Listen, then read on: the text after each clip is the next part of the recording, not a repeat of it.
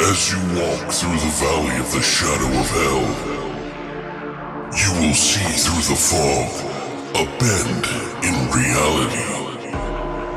A veil that is beyond your own comprehension. It's the other side. Beyond the void.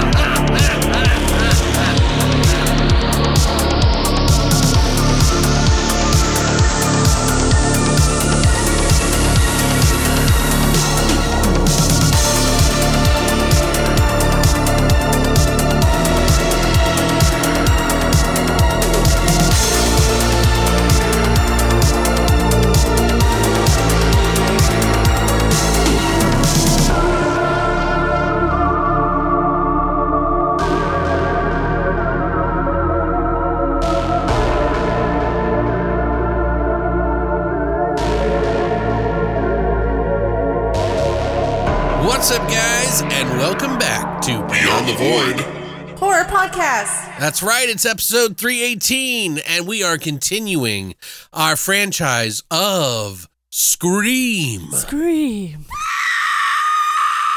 I'm feeling woozy, yeah. But yeah, so if you didn't catch up last week and you missed out, what are you doing with your life? Why are you treating us this way? How dare you?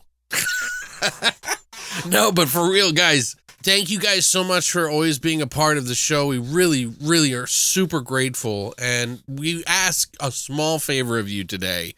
Please help us share this episode. I don't care who it is, I don't care where you do it, but let the world know that we exist. Because if it wasn't for you, we wouldn't exist. So if you can, help share this with someone that you know, whether it be in a message or in a group or on Twitter or wherever. Everywhere you can really does make a big difference.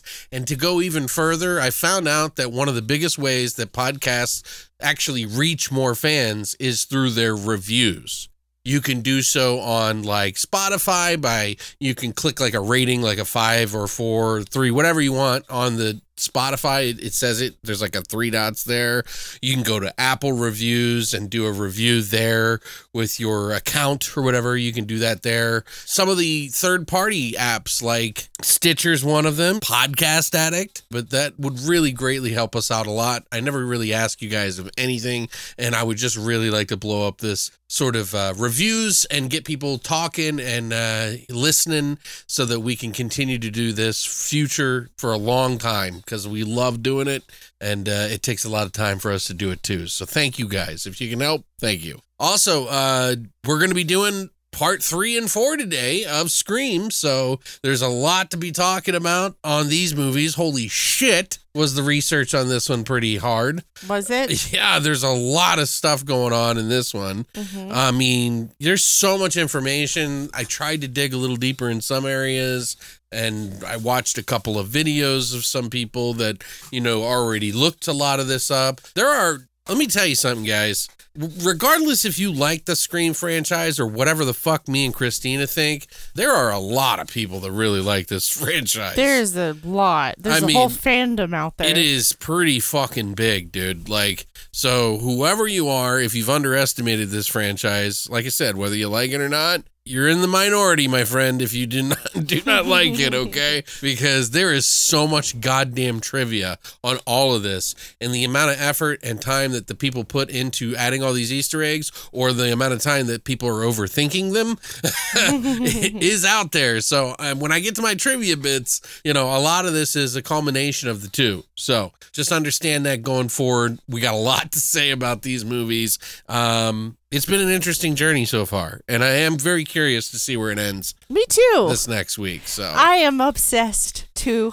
dude, I she's I like enjoy, a little kid. I enjoy. I I'm really enjoy. Even though they're not like the best, Yeah, but, but, this last this last time, you seem to be in a different vibe. yeah, Um, and we'll get into that. I don't want to spoil anything.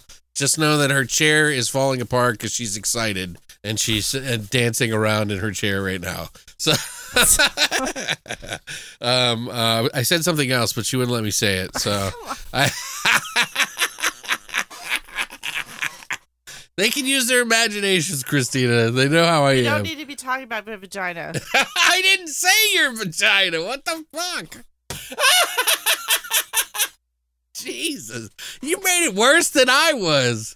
Anyway, you're just going to have to start getting used to this because eventually we're going to have to do these things live because I'm not going to take no, the. I'm not. Oh, yes, we are because I'm not going to take the time to edit them and we're just going to put them up on YouTube at some point so people can see what the fuck is going on in this room. Like when I. Oh, with all the the- arguing. all the angry the the stares and the fucking the middle fingers and the hatred that's stirring in the room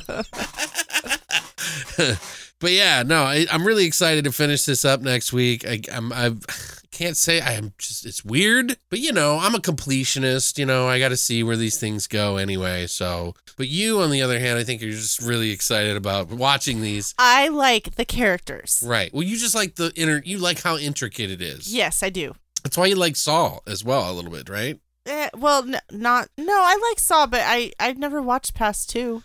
Oh, well I then, mean- dude, if we go down that no, out, I don't oh want my to. There's god. too many. You think this is intricate? Wait till you see Saw. No, no, no, no. Oh my god. It's it's like uh, it doesn't even make any sense. Kind of like this one in a lot of ways. Cuz I swear to god, guys, the motives of these people just make no goddamn sense to me in this franchise. Yeah. And I still stand by what I said about the first two so far. I am also having a hard time giving these scores because this last two really changed things around a lot. yeah, can, and we can change our scores now. Yeah, no, I told everybody that we Right? were going to Okay. change them before Yeah, we even said I've, any I've already them. changed scores from last week. Right, it's going to more morph around a little bit. We're kind of, you know, we're basing these off of our interests and also what we think of the franchise as a whole. And there's sometimes there, that's why I do half a point because some movies they have such similar scores but are just off by a little bit, you know, Right. because of one little thing or something, you know. Mhm. And that's why I like the half point structure because of that. A lot of other people just are like, I am the word of God and I say what I say and you've uh... no, maybe they don't think everybody agrees with them, but they just don't like the scoring system because it Mhm. gets too tangled up and yeah, it's never going to be perfect, guys. We're just going with what we can. Mhm. But yeah, by the end of this, we'll have our order. I already have my order for the top for the four right now so far, Right. And I'll tell too. you those when we get done the fourth movie Right. uh, at the end of that. So Okay. before uh, we get into our spoilers on that one, so people know. But has anything else been going on with you? What's new? What are we What are we Uh, excited about today? What are we What are we excited to see? Malum is coming out at the end of this month Yep. which is by Anthony DiBlasi, who we had on in the podcast before. I've reached out to him. I haven't heard back from him. He's a busy guy. He's putting together the post process of his whole movie. Oh. So I'm not going to bug him, but he did the movie The Last Shift. He also did the oh. Okay. he also did that other uh Clive Barker movie called Dread Mhm. which was also really good. Lower, lower budget, obviously. Last Shift was one of those movies that just fucking tripped me the fuck out. It was like I was watching it. I think it was on Netflix for a time or whatever. I Mhm. watched it and I was just blown away by it. I was like, wow, man, this has some really genuinely good creeps in it. Mhm. And they do some tricks in this movie that are not like jump scares or anything like that. Well, a lot of people, it's been an underground, you know, like an underground gem for them. Mhm. And I've been telling people about it f- for least since I saw it. I've just Mhm. been blabbing about it. If you haven't seen this, you got to see it. Some people didn't like it because of the ending, Mhm. because it was a little too obvious or something. And um, but I still liked it. I thought the journey there was regardless of what if if it borrowed from something else or whatever. I just thought it was really scary. So apparently, I don't know what's going on. I'm going to see if I can get him on to tell us why this got made and how it got. You know, there are interviews out there sort of talking about it, but let's just say this is his sort of Evil Dead 2 for Sam Uh-huh. Raimi, or the guy who did Terrified, Del Toro's throwing money at to do a version of that with bigger money. Mhm. This is Malum, which is a new name for the last shift to Oh, okay. separate the two, but they're very similar. It's weird. They're not going to be same beats necessarily. There's going to be similar things that happen, plus a lot so more. Is he remaking his movie? Essentially, yeah. Oh, okay. But I think it's going to delve into the lore more. Oh, okay. Whereas the first movie, you never really left the the police station. Yeah. Yeah, because it was so independent. Right, It was just like isolated to that one movie, thing. Yeah, yeah. exactly. It didn't have money. So Yeah. this one has like a bigger lore around it. I saw the the girl driving downtown and like seeing people smile and weird shit. Oh. This one seems a little more demonic. Like the characters, the creatures and stuff in it have like weird faces, darker faces. hmm I thought the first one was spooky, and this one looks pretty good. I hope I hope it's as good, if not better. I hope it's Mhm. better technically. hmm But that one really impressed me. And that was a really that's one of those movies that maybe it wasn't a ten out of ten, Right. but it had ten out of ten ideas in it. Right. You know what I mean? Like was a little rough around the edges, but I loved it. So Mhm. I can't. We have to go watch that movie. hmm I'll probably end up doing that as a review for the pod or for the uh, YouTube, I should say. Right. Um, which, by the way, guys, I need your help on that too. If, dude, algorithms on fucking YouTube are killing me, man. I did a fucking review of the War of the Worlds that came out on blue or uh, 4K. Technically, Imprint sent me out. They won't let anybody on YouTube see it because the word war, because they're worried that it's going to be some weird political stuff that they don't want people sharing. And then Cocaine Bear had the same problem. Aren't you supposed to put in quotes or something? I don't know what the fuck is going on, but it's really annoying. Like whoever decides to pick these words as buzzwords that they you can't use, maybe they should sit down and have some like, you know, something, a discussion about maybe how these words could be used in other context instead of just labeling everything on their site bad, you know? Cuz this is like if I'm having this issue, imagine someone who gets a million views Right. and doing all their work and it just being free basically you know what i mean? I'm not saying that i, I only get a dollar or something you know what i mean? But i fucking look forward to that dollar because it's like i earned it. I made that. I, I you know i did the re- work to reward myself on that. Hmm and it's not much but you know hey a dollar towards the how much money did we spend to go see cocaine bear? Twenty-one dollars. yeah, it's better than nothing, right? Right. So uh, the hope is is that I can pay for those kind of things, so it doesn't have to come out of my pocket, and I can just do advertising through there. But man, YouTube is a son of a bitch about that. I love them and I hate them at the same time because they don't tell you what you can or can't use. They just go, "Oh, by the way, yeah, you can't make money on this one," Right. and they don't tell you why. And then you go, "Oh, I'm going to request a human to review it," and sometimes they'll be like, "Yeah, yeah," and Paramount says no. I don't know what's going on, but anyway, that's my little bitch. That's my little gripe. I am excited to see Malum. Uh, there was we I did do a inner I. I, I also did a guest spot with the Splattercast, which if you guys haven't, Oh. haven't listened to them, they're kind of a newer YouTube and uh, podcast and everything that they, they've been doing stuff for a while technically, but you know they're kind of newer and they're really genuinely nice guys. And we got to sit down and watch a movie. I'll, I'll tell you more about that later, but you should definitely give them a follow. I don't want to spoil it just yet because I don't know. If, but we watched the movie and kind of did an MST3K style, you know, Uh huh. thing about it, which you know it's chock full of trivia and and laughs, and we just had a good time. mm-hmm. So, um, but yeah, thanks for having me on, guys. If you guys are listening, you guys rock. I'll put a link down below for them and their Twitter and their and their uh, YouTube there for you guys. But uh, is there anything else you want to talk about or that you're excited about? They they mentioned 65, that movie with um, Adam Driver. Oh yeah, that looks good. Do you think we'll go see that, or do you? I don't know. We'll see. Yeah, it's coming out soon. At least there's movies coming out. You know. Right, Scream Six. Yeah, we're going to that. We're not going to the fan event though. That already sold out. Yeah, she, we missed it by a little bit. Oh, what was it that we saw? Joe Bob Briggs is doing a tour with two movies, two of my favorite fucking movies. And you guys, I did a fucking uh, episode for my birthday. It was like the birthday brain bash because I did three movies with the word brain in it. Right. It was it was the brain, Brain Brain Dead Dead. with Bill Pullman, Bill Paxton Mm-hmm. not the Peter Jackson one. It's like a different one. And then also Brain damage. Brain Damage, which is a, uh Henenlotter film, and they're doing the Brain and uh, Brain Damage with Joe Bob Briggs live. Mm-hmm. And I was like, holy shit. So you're going to that. yeah. Christina's f- cover me. She covered me for the $40 ticket that it was to go see it. I had to go see it. I didn't even pay the forty dollars to go see Alice Cooper. I know. don't get mad. Don't get mad. I'm paying you back on that one. I'm just, you know, my payments aren't like every week or anything. It's like sporadic.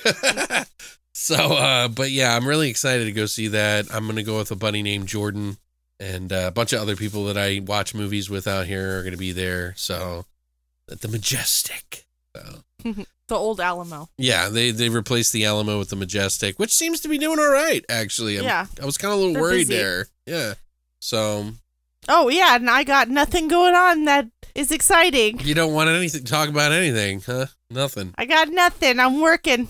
I'm working. What about to a TV show go- coming up or go- something? Oh, the Yellow Jackets is uh, season two comes out the end of the month. I'm excited about that. anything horror related? uh, I mean, that's kind of horror. really, Not really. not really. kind of like crime thriller. nothing. I got nothing. Nothing. All right. Well, it's good to have you on a horror podcast. Yeah, you're welcome. So glad to have you here. I'm trying. I'm trying. It's hard. It's hard. anyway, um, I think it might be that time for us no, not to do shots. Psych. No, we're not going to be doing the shots for the franchise on this one. I know it's such a bummer for you guys because I know every single one of you make the drink each week. I know every one of you would never deny us that ever. right. Right. So, no, we decided that, you know, last episode, since we're going to be doing the franchise, we're just going to do one for the whole franchise. And what was it called? A Wes Craven? Yeah. Or Wes- no, it was called a Wes a Carpenter. Wes Carpenter. yeah. That's funny. we thought about doing one for this one, but I was like, nah, let's just. yeah, this- we'll just get into it. this is a long one, so. But uh, without further ado, I think it might be that time for us to jump into our flesh and potatoes of our continuing adventures of the Scream I'm feeling woozy here. Franchise and uh, continue with parts three and four right now. Scream 3 came out in 2000, and Scream 4 came out in 2011. we're going to go ahead and jump into that Right.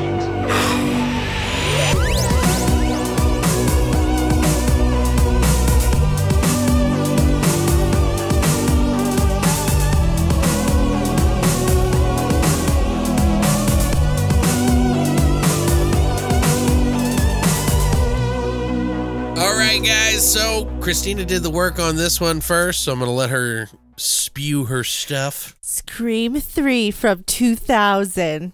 While Sidney and her friends visit the Hollywood set of Stab 3, the third film based on the Woodsboro murders, another Ghostface killer rises to terrorize them.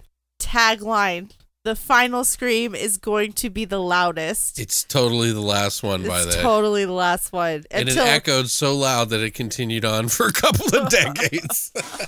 came back 11 years later. Anyway, uh, of course, this was directed by Wes Craven. We all know who he is. Uh, this time it was written by Ehren Kruger. He also wrote. Freddy Krueger's nephew. He also wrote The Ring and The Ring Two. Uh, the Skeleton Key from 2005. Oh, wait, Get Out? I'm just kidding. That's what everybody always That's says. uh, he wrote three of the Transformers movies, A Ghost in the Shell, Dumbo, and recently Top Gun Maverick. Um, also uh, written by Kevin Williamson, who had written the first Scream and the second Scream. So this was just you know based on the characters. Right. They actually replaced him. So Ehren Kruger was actually like the guy they brought in, which is really strange. And I don't know why, because he had already, and I mentioned this in the first one, that he'd already pretty much written out the entire trilogy already. But I think part two, when it leaked, it kind of like screwed Ruined. screwed up that script for the future one. So they just said, well, we'll just start fresh with something new. And uh, so Ouch. yeah, all that changed obviously when the, the, the leak happened, I think. But Kevin, Kevin Williamson's script never got used for part three. Just parts of it were just like the uh, Oh, like they were supposed to return to Haddonfield and all this other stuff, but they kind of do it, but they're on a set this time, so it's a little different. But yeah. Kevin, technically, the reason, the main reason, as they say, is Kevin Williamson was unavailable to return to his writing duties because he had scheduling conflicts with Dawson's Creek, The Faculty, Halloween H2O, uh, and directing Mrs. Tingle. But he did write an outline for the film, and pretty much it got ignored. And his script was mostly on the fly with, like, because Ehren Kruger didn't know much about part one and two, by the way. Oh, he didn't watch the movies? No. So word on the street is that Wes uh, Craven actually helped him write and fill in Oh, the okay. gaps. So they sat down because it was everything was in a rush, Right. and I think you know they had to rewrite a bunch of things because of stuff. But they were real strict about this one, unlike the last one. Mm-hmm. So Okay. So we also have again who came back is you know Neve Campbell who plays Sidney and the Courteney Cox, Gail, uh, David Arquette who plays Dewey, uh, Li- Li- Liv Schreiber, Liev Schreiber, Liv yeah, whatever. Schreiber plays Cotton. It's a weird name. They all come back. Um, but the first time for this movie is Patrick Dempsey, who plays Detective Mark Kincaid. Uh, he also plays Dr. Derek on Grey's Anatomy. hmm He was in Transformers: Dark Side of the Moon, and he's been on in a lot of rom coms. Dude, he was in uh what was the movie? The one about pizza where everybody would order sardines and then he would go out and it was like what was that movie where fucking Rob Schneider was like uh the love guy? What was it called? Yeah, he was the male gigolo. Oh, okay. What was it called? Wasn't it called Male Gigolo? Yeah, well, that was part of it. What did I just call him? What's his name? Rob Deuce Bigalow, male gigolo. That's what it was. Oh, But there was another movie before that that did the same thing, only it was about this kid who's like on uh who did like pizza deliveries and he would go and sleep with people. Well, and sometimes they would just read or whatever it was, he would keep them company. he was a male prostitute. Pr- pretty much, yeah, but he delivered pizzas. And then there was another movie that I really liked him in called Run. That was really good. Mhm. Really good thriller if you get a chance to. I think it was on Amazon if you guys want to check it out. But that one's super cool where he's like this bumbling kind of idiot who gets accidentally gets into a fight with this like mobster at a pool alley and the guy slips and busts his head open and dies. And so his family goes after him and it's like this crazy story that I don't know. Patrick Dempsey has a lot of really great films. That's why I'm bringing this up. Oh, More than the ones that you're pointing out is what I'm trying to right? get at. Because there's a lot of them. Yeah. Anyway, it's not not to make fun of you. I just had to bring it up. Uh, also, Roger Corman's in this. He plays a studio executive. He's a real life producer, you know, from Silence of the Lambs, and then he wrote Little Shop of Horrors. He done he's done so Lots many movies. of oh my god, there's like 600 on his IMDb. He's like one of the B movie bests. Yeah. Like this is one of those Didn't he- guys that created directors, literally. Didn't he do Sharknado or like something along those lines? He he did like he did Piranha of- and stuff like that, Yeah, yeah. but like he created directors that became the biggest directors ever. Mhm. Like they all went through him before they became big directors. You see what I'm Mhm. saying? But he paid shit. Uh, but he was like, uh, you know, he he got shit done, man. Right. Uh, we have Lance Henriksen who plays John Milton. He was Bishop from Aliens. He was hard in Hard Target. Uh, we have Deon Richmond who plays Tyson Fox. Uh, not another teenage movie. Not wa- another teen movie. Sorry. Yeah, I was gonna say Uh, he was also in Hatchet and National Lampoon's Van Wilder. he was uh the the really on the nose token guy in not another teen movie. Right. He was like, "Damn, that shit was whack." Like you know, he would say stuff like that, and he kind of was in this movie too, which is fucked up. Yeah, it is fucked up. Uh, Oh, but also- anyway, Jenny McCarthy Wahlberg's in this movie. She plays Sarah. Uh, you know, she was in you know the Jenny McCarthy show.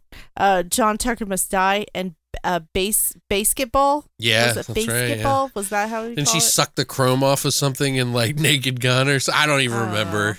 Uh, we also have Parker Posey who plays Jennifer Jolie. She was in House of Yes, Party Girl, Suburbia, and Blade Trilogy. Remember that? Trinity. Blade Trinity. Jesus Christ. Blade Trilogy. she was the Blade trilogy. Pretty much. um, we have Patrick Warburton who plays Steven Stone, who and he is the Tick. He is the tick. He was also in Better Watch Out, and of course, he's a voice actor on a bunch of shitload of things. Yeah, Peter. I think he does the voice of the neighbor in the Oh, wheelchair, yeah. uh, Peter Griffin. Uh, American Dad. yeah, I think so. Family Guy. Could be wrong. I forget. It's had a budget of forty million dollars. Gross, it has made eighty nine million dollars. Opening weekend, it was thirty nine million dollars. Oh wow. So, just under the budget. How much did it make ultimately though, worldwide? Uh, eighty nine. Oh wow. Yeah. So that's why it took a while to get to the next one, I guess. Well, I don't know. You would think that they were just going to do a trilogy only. Well, I mean, with a budget of forty million dollars, this costs twenty five million dollars than the first Scream, Right. and like sixteen more than the second. Right. So that's yeah, it's a bomb. yeah, pretty much. They need to make it at least three times in order for it to be successful, just because of the advertising and everything. But- Right. What do you think of this movie? You know, I love the pacing in this one, actually. It's a little bit more fast paced. There's a lot of funny and entertaining bits in the movie, but the kills are fucking whack. like, Yeah. they suck in this. But there is a reason why. But also, and, uh, I- you know, for a slasher, there is no nudity in this franchise, by the way. That does not fulfill That's the. okay. It's the '90s. I'm just saying, though, if, women aren't aren't you know if we're going to be. women don't want to be nude in movies, Alex. I'm not saying that. I'm not. I'm making a What joke. Um, no, yeah. what I was saying is, is that if they're gonna fucking mimic a goddamn fucking slasher franchise, for the love of God, put some goddamn titties in it. No, I'm just, you know, I disagree. I'm giving a shout out to Sinister Cinema Reviews. Mm, excuse me, Jason. Who would totally agree with me there, Just- honestly. oh, so I take it he doesn't like the series. I don't know what he thinks. I know he's reviewed it. And I can't remember if he likes it or not, but I guarantee you he's thinking that. but anyway, to each their own. This one definitely feels a bit more paced better than the last one. Much more interesting and entertaining than the second film altogether, which uh, you know, also had a little bit of a speeding problem and and not so good of a way. Like like it didn't get wasn't written bad as good. You know, the second one wasn't as good as the first, and there nor is this one, but it's a it's a decent attempt. But like I said, not so much in the killing department for, you know, someone who's like me who's bloodthirsty and, and laughs when kids fall off of staircases loudly. anyway, these movies are are fun. I definitely feel like there's this is a decent entry kind of franchise for a lot of horror fans who are new to the franchise or new to horror in general, I mean. And, you know, that are more centered on being an entertaining film than a scary one personally. You know, this is just fun as a horror fan because you know the tropes and stuff like that. But if you were outside of it, you, it's easily digestible. And that's what I'm really kind of getting from this franchise now is that it's just a very big mainstream kind of like on the fence kind of movie. Right. There's nothing wrong with that. I'm just saying, you know, it is a little bit like that. But, you know, I did like Parker Posey in this one quite a bit, although she could tone it back a little bit because she was getting a little fucking amped up a couple of times. Lies. Pipe down, Parker. But she still was good and brought a lot of energy to the movie, which, you know, has a lot of energy in this moments in this film. Like it really is very highly paced, but I didn't really I didn't dislike it for that. Uh the opening of the movies run a lot of fun intros. It doesn't stop in this one, but I will admit this one does play with the names a lot, which make it fucking difficult to write about because Oh yeah. Jesus Christ, there's it's meta as fuck Yeah. as far as like, you know, they're dealing with pseudonyms of people who are in movies. So you've got fake names of movies of characters of actors who are playing these characters who have different names and it's like Jesus Christ, I'm going to lose my mind trying to write all this down. So I just, you know, did my best. Um, but you know, it's more intricate than the uh, previous ones, I think. Obviously, it's pretty apparent that they're going to be playing on that trope of pseudonyms and everything is not what it, it seems or what it appears. Even still, the killer's motives are pretty flimsy in this one. The uh, the killer or killers will just I don't want to spoil it for anybody. And it does seem very bizarre to me how this would spark this kind of outrage. Maybe not as bad as two, but still pretty weird. And and goddamn, Sidney's mom is shit all over in this movie. By the way, her fucking poor, brutalated mother was just sh- like she is just shit on. Her legacy is painted as like she's a fucking whore. yeah. like really bad in this one and kind of mistreated too so they kind of go over some stuff there's some really crazy trivia on this by the way um But I'll just say, you know, they just pulled a hate train on her on this one. I, in the end, you know, it is kind of surprising where it went. I wasn't expecting where it was. I was, this is, of all the three movies so far, this is the one that I was like, it's her, it's him, it's her. yeah, exactly. Everyone. But I was right about some things and wrong about other things.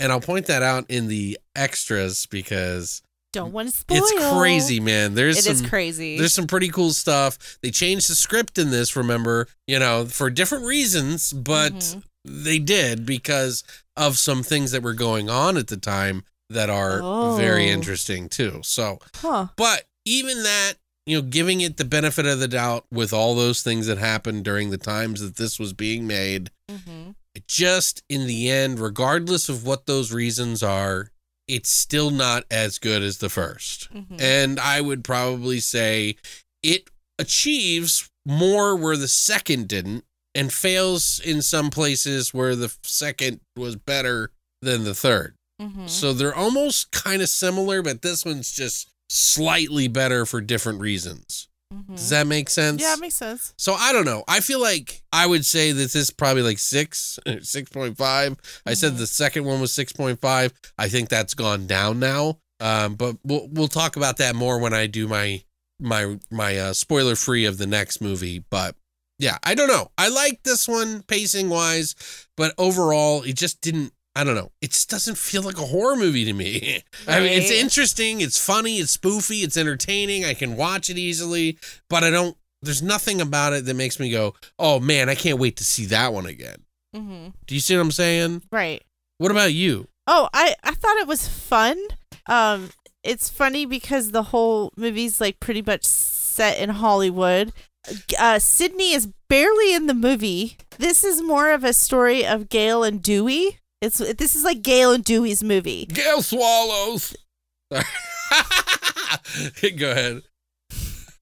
It's like you said there there weren't really that many kills in this, and they were like really really weak kills. They weren't like the like the second one when the the guy got stabbed through the bathroom door like in the face. Like they Right. didn't have anything creative like that. Um, but also like Sidney's like secluded herself, so it, it's just kind of weird. The storyline's weird. Um, and then there's just weird cameos. It's it's like what the fuck, like what, like Yeah. it's just weird.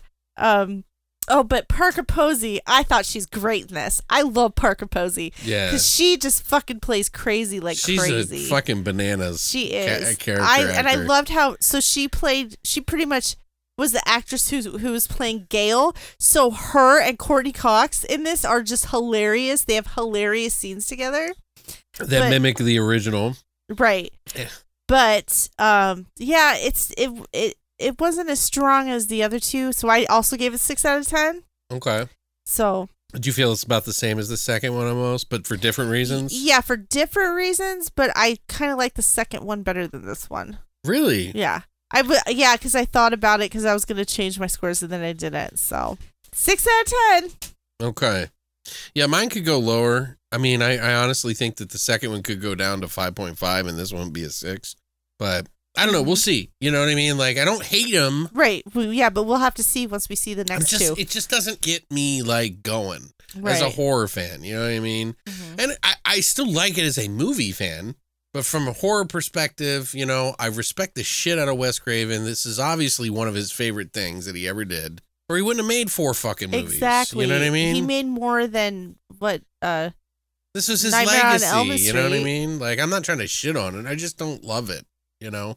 mhm. But I'm glad you guys do. and I'm glad you don't hate me. I like it. I like it. I love. Uh, yeah, I like it. So you gave it a six. I gave it a six. So six so out of 10. six. yeah. It's, very, it's very, very rare that we agree, or that close anyway. Yep. But we do have a lot of trivia, so we're going to have to get into this right now. I'm going to try to go through it as quick as possible. So don't ask any questions, people, all right? Okay. But please share this episode with somebody because the work we put into this is going to be pre- is pretty heavy. So, with that said, if you don't want anything spoiled, you can watch all of these movies, by the way, the entire franchise to the date, to today, other than the new movie coming out to theaters on March 10th. You can watch them all on Paramount Plus. We just realized that. but we had the Blu-rays for the first three, and then we watched the fourth one on Paramount Plus. So, um, but yeah, if you don't want anything spoiled, here's your warning. So some of this information I did get from CZ's World on YouTube. Shout out. I like that show. I like. he's really show. good. Yeah, he um, is. he's very thorough, and he has his own kind of uh, sort of um, Swagger. no, not swagger. I mean his own sort of uh, conspiracy theories and Yeah, like yeah. you know his own. He he really gets in there, and he's a super big fan of this franchise. Yeah, he is. Uh, so I wanted to go to him and get some of the information, other stuff I found on IMDb or in other stuff, other places, or just my own personal spin on it. Um, so I tried to make it a little bit different, so it's not just like taking the content here, guys. But you know, you got to respect the masters above you who, who did this before you, and I definitely give him much credit. If you haven't seen him, follow him on YouTube. Excellent fucking uh, like he does so many weird things. uh, but I also want to clarify another thing. I want to. I'm, I'm. If you were listening to the first episode of this, our Scream thing, there was a song that I've been clueless to write down and didn't do, and I kept saying, "Oh, I'm not sure. I think it might be Nick Cave, but it was in Natural Born Killers or whatever." Okay, so I got this a little mixed up. In Natural Born Killers, there is a song that sounds like this song that's been in the Scream franchise through one through three. Uh huh. It is by Leonard Cohen, though, that is in Natural Born Killers. It was not Nick Cave and the Bad Seeds, which I was right about from the get. It's just a very similar sounding folky kind of song Oh. because they both have that sort of jazzy folk thing going on. I don't know what it is, but they play that that bass and it's like that, you know. Monotone. Yeah, Yeah. well, fade down, lady, gonna learn on, Right. You know, whatever. But it's the song that they've been using in the entire thing is called "Red Right Hand" by Nick Cave and the Bad Seeds, which has been in every fucking so every um one in this trilogy. Mhm. It's been in there. They've used it like five times in the trilogy here. So I wanted to uh, kind of mention that. Judge me if you like. I don't give a shit. Uh, alternate opening was written for this movie, by the way, but never got filmed. The opening scene contains Sidney Prescott and a friend of hers alone in her house in a different state, getting ready to watch a video. And unbeknownst to Sidney, the killer calls Sidney and her friend claiming that he is in the house watching them, which turns out to be true. The killer jumps out from the closet and attempts to attack a frightened girl, frightened Sidney, and her friend. Sidney, however, pulls out a gun and shoots the killer several times. and upon unmasking the killer, turned out to be a fan who was only pulling a prank on Sidney. Sidney doesn't fuck around in this movie. She hasn't That- fucked around at all. Yeah, that- except for this movie was the one time that she didn't shoot him in the head. Yeah. and she pays for it, but she ends up shooting him in the head anyway. Uh, but um, so in earlier drafts, you know, she's actually way darker, like way more fucked up. oh. And you keep in mind, this is 2000, right? yeah, this is two, the year 2000. And this is before Halloween came out with Rob. Zombie's sequel, oh, yeah, yeah. which Way before. I think he pulled some of the punches from this from. Oh. Where you know Laurie Strode's like really fucked up in the head from all the experiences. Mhm. And this is kind of what they had for her. She was like very suicidal. Uh, she suffered PTSD, nightmares, all these real things that would technically happen. Mhm. Um, but there was a scene in the script where Cindy goes to the bathroom and checks out her scars on her wrists from a failed suicide attempt. But this is written on a later draft, which was another point, like I said, that I think, you know, say what you will about the Scream franchise. I think some other horror has pulled from Taken it. from it, yeah.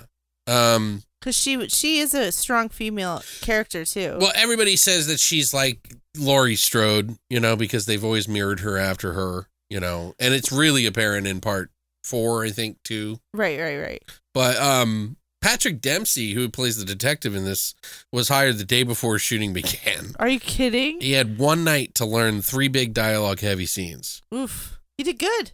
He's a he's a pro. Yeah, he is. Roman Bridger, the director in this movie, um, Scott Who- Foley, who is Who plays the director in the movie? Right. His name's Roman. Exactly. Because it's meta. Sorry, I just want to point that out. the director of the movie within the movie, complains that he had to make a horror film before he was allowed to make a classic love story. Something similar actually happened to Wes Craven himself, and he had to agree to do this movie before he was allowed to make a musical drama of called of Music of the Heart. In 1999. It's the only Oh. one that was like the weird obligatory Mm-hmm. film.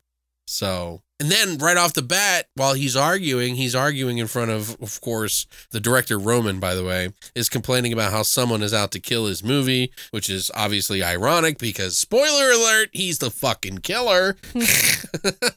and Roger Corman plays the studio exec, and Lance Henriksen is the producer. They both make an appearance in this uh, situation, which you know is pretty cool. Uh, Ro- Roger, obviously, she mentioned his talk. He's like a huge producer, but he's f- the funny part is is he's actually talking about how violence in the media is a really big deal right now, and they really shouldn't do it.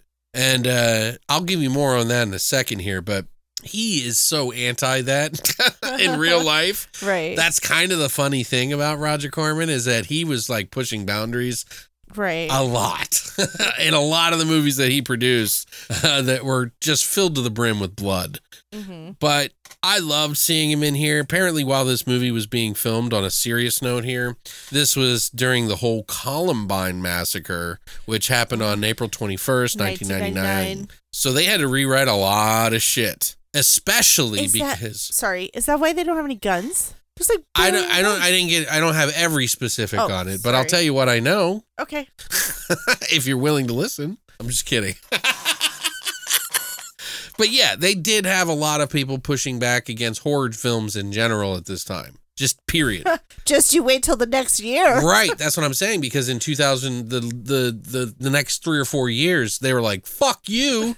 We're going to make the most disgusting gory shit that we can possibly make now." And so, you know, of course, that was before Call of Duty was popular. so Well, then 9/11 happened. Right. But a lot of the people were pointing at uh, Scream in particular, even though this was the third film in the franchise, because the original one had two killers. Columbine had two, Two killers. killers. So even if they wanted to, they couldn't get away from that pressure. So they had to cut back on a lot of the gore, which is why this one is lacking all of it. Oh, okay, that makes sense. Right. I, I wouldn't fault them for that. Then. I'm not faulting it for it. I just didn't like it because it didn't have it. right. apparently the original script had Stu. He was, you know, of course, survived the events of the first film because we never really see what, you know, is going on with him, Mm-hmm. right? Stu. Which one was Stu? Matthew Lillard. Oh, okay. Thank you. he's, but he's apparently was supposed to be orchestrating the new killings from prison. So he's kind of like this, like, oh, you know, pre Saw guy. that's kind of cool. It, it would have kept him in the movies. Right. So, and Matthew Lillard said he was like in jail. He was like, I was kind of masterminding this attack against Sidney, Neve's character, Neve's character. And so there's three weeks before we were supposed to start shooting. I'd already been paid. Columbine High School broke out and they changed everything. And they kind of took the script and threw it to the side and they brought me out and I never did the third one. Oh, So oh he, that's interesting. yeah, he was paid to do it, and they rewrote it. And apparently, Wes Craven snuck into you know some stuff about Columbine in it. If you recall, Oh. when Sidney's waiting in the office and they're heavily handed trying to make the detective look like one of the killers, Mhm. which they really do in this movie. Yeah, they do. Jesus. There's two people. It's Angelina and Patrick Dempsey who are always being Mhm. coined as the killers in this. And she's like sitting in his office and she finds her file, remember? Mhm. When she's going through there, there's an article about Columbine in it. Oh, okay. Okay, I remember. Every other article is nonsense. It doesn't make any sense if you pause it and read it. Mhm. But screenwriter Ehren Kruger, who was frantically rewriting the film when they started, he was only given a six week deadline to turn in the first draft. And as someone who was unfamiliar with the entire first two Scream films, which doesn't make any sense for a movie that's so tightly together and intricate like this, Yeah. I don't know. He's a, I don't know. I think that's why Wes Craven had a bigger hand in helping write this hmm than is stated. But he was just like, whatever, let's just get this fucking Yeah, done. let's do this. So, but the film never had a public test screening. And the part of that was because the second movie got, you know, Right. spoiled Leaked. and leaked. So they didn't want to, didn't even let the actors like read past a certain page.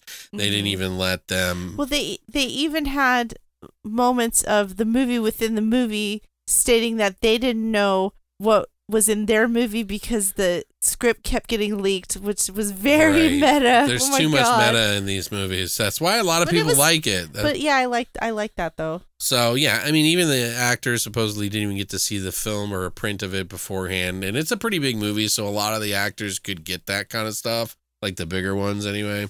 But now there are uh, some cameos in this film that we have Jay and Silent Bob that are in it. You remember seeing that, right? Yeah, totally. This is loaded with a backstory, by the way. Oh, really? So I got all all the deets on that.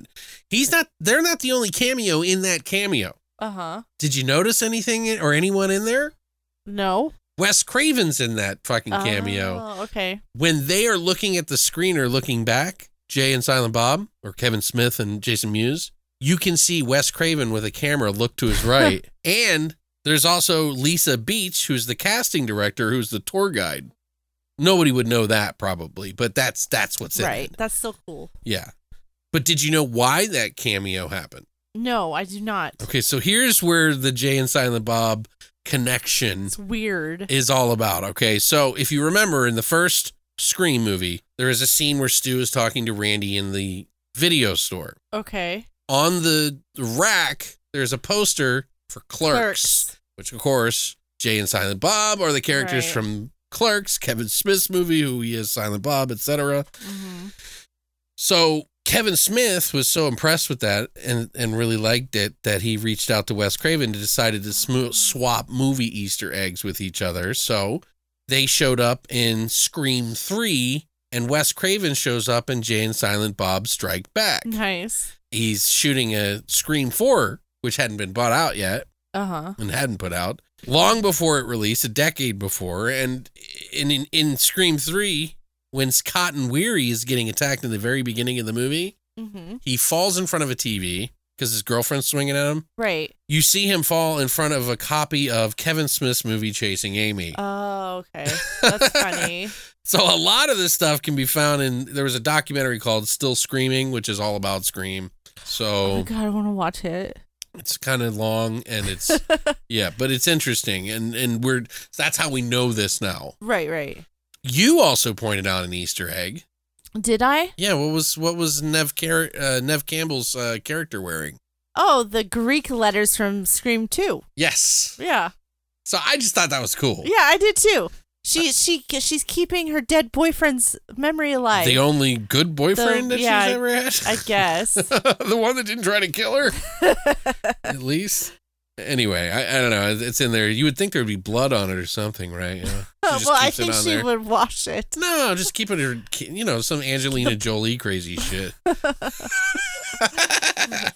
Now, there is a scene in the movie where Lance Henriksen is questioned by uh, the gang, and he says there's a lot of sex parties and bad things that go behind the scenes in Hollywood. Do you remember that scene? Yes. And they're trying to pin it on him or whatever as the killer. Right. And he he does seem like a, a likely candidate too. So, but some say this is too much of a coincidence to that's what I was thinking. When it was, Harvey Weinstein. that, that's what I was thinking when it, it was happening because even they even had a whole dialogue with that actress saying she had to sleep with somebody to get the role. Right. I'm And gonna go like, over all oh, of that right fuck, now for you. So I'll I'll play it out. This is now this is a combination of efforts of people all over the internet, including CZ's world Mhm. and their opinions and stuff like that. But I'll just go over it just to kind of give you the gist of it. Some of it to me feels a little far fetched that it might be that connected. It's it's a little too intricate for me to even believe that it might be real. Well, but it's a theory, and some people think that maybe this was a power play by Wes Craven. There's people in prison, Yes. so So Harvey Weinstein, I said Weinstein, whatever Weinstein. Does it matter what if I fuck his name up? Are you guys gonna get fuck mad at me? guy. Just call Anyway. him douchebag. So Lance is playing a skeezy producer named Milton, who is throwing these really fucked up soirees. So kind of being the character of Weinstein during the making of this movie. And guess who produced this movie? Yeah, it was Weinstein. Yeah. It was douchebag. Yeah. So some of us think this this was like that power play by Wes Craven when he was helping uh what's his name write Yep. the screenplay I and why it. he didn't take credit for it possibly Mm-hmm. for writing helping write the screenplay Mm-hmm. but it, it could just be a coincidence. So some people think that. But I don't an- think so. but another reason for the connection is, and a lot of accusers have been connected to these films, by the way. so you have Rosanna Arquette, who is David Arquette's sister. Mm-hmm. It is Roseanne Arquette who was spoke one of the first people, Yep. Who spoke out? and Rose McGowan was in the first one as Tatum, the Mhm. sister of Dewey David Arquette. um, and also Angelina Jolie, which a lot of people hang on this one because there's two different characters in the movie. There's Parker Posey who plays Jennifer Jolie, Mm-hmm. Okay, and a character in the movie that goes by Angelina Tyler, who's playing Sidney in the movie, the Mhm. meta part of that, who in the movie says verbatim. I did not fuck that pig Milton to get a leading role just to die here with second rate celebrities like you two. who she's talking about Parker Posey and, right.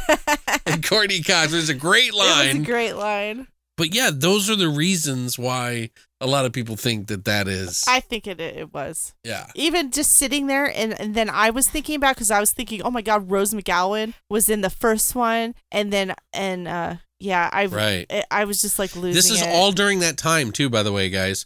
The time that that Lance Henriksen's character Milton is talking about in the '90s or wherever it was is exactly when all this shit happened too right. in real well, life. it was like rumored because nothing really really happened until like Right. you know t- like 2015. So it's interesting though, but not, Yeah. you know, like that. And a lot of people are saying, "Oh, well, why would Harvey Weinstein not take allow that scene to be in the movie? Why would he not?" Yeah, It would make him exactly. that pretty- would make him look more guilty. Right, hundred percent. Yeah. So, but I don't know. I think it's a little far fetched. But I mean, I'm not making an excuse for it. That kind of shit has been going on forever. since movies have begun. Right. It was kind of a joke in the in the in the scene before it was like a Well, it wasn't thing. a joke. It Well, was you know never, what I mean. Yeah, but I'm just saying, in Hollywood, they made a joke out of it to, to lighten the load. right. Exactly. I'm not saying it was a that's joke. that's what we did.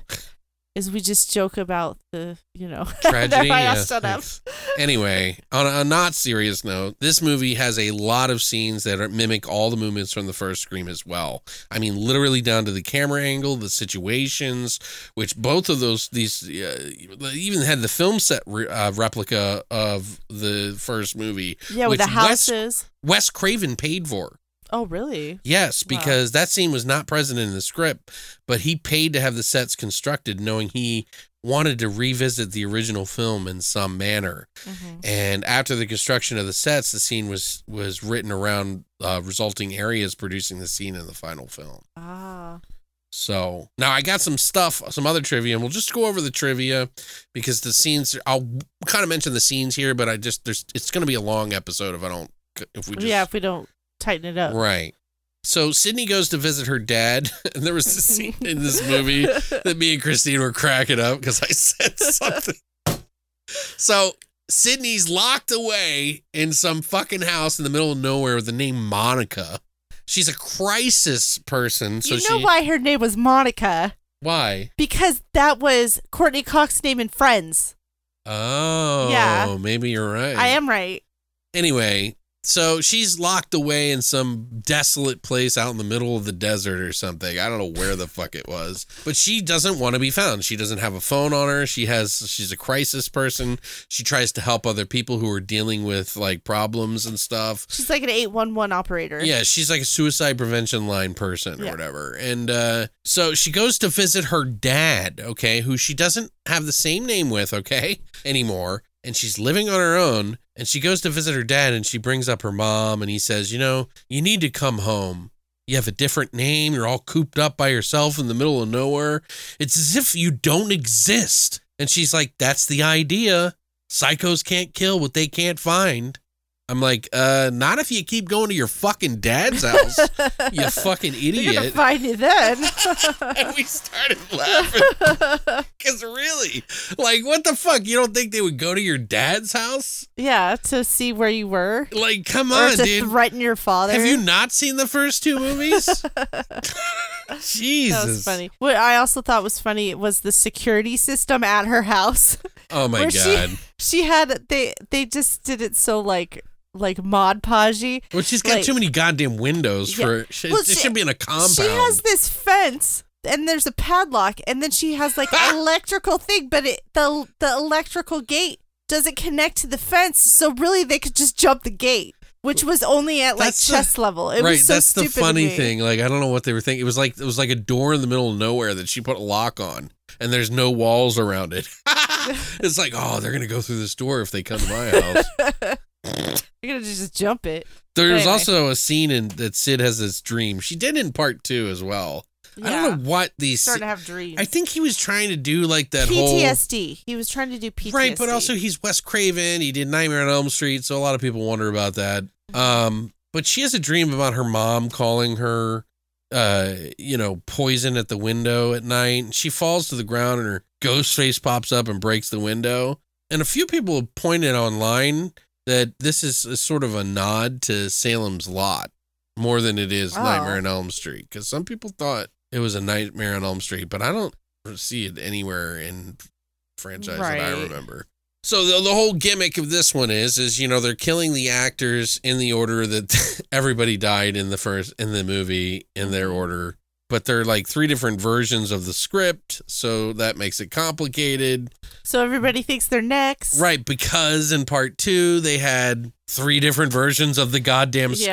script in reality. So this is getting way too fucking meta for anybody to make sense of it all. It gets way complicated, uh, It does you know. get a little bit complicated because they also they were filming Stab three, right. but then it was like, well, what happened in Stab two? Because they were they filmed Stab the first Stab movie in Scream two, so well, that's what I was asking you. I was like, uh, were they is stab one like the her mother's story? Like, but what's no, because we saw the scenes from Stab one, or maybe the And it- first one is the first movie, and then second one is the pre, the, pre, prequel. I don't know. prequel. Yeah. I no no no because they were filming Stab three, and that's when they showed the mother who was laying dead on the ground. So actually, the the prequel was the Stab three because they were, that's what they were filming. Uh, okay.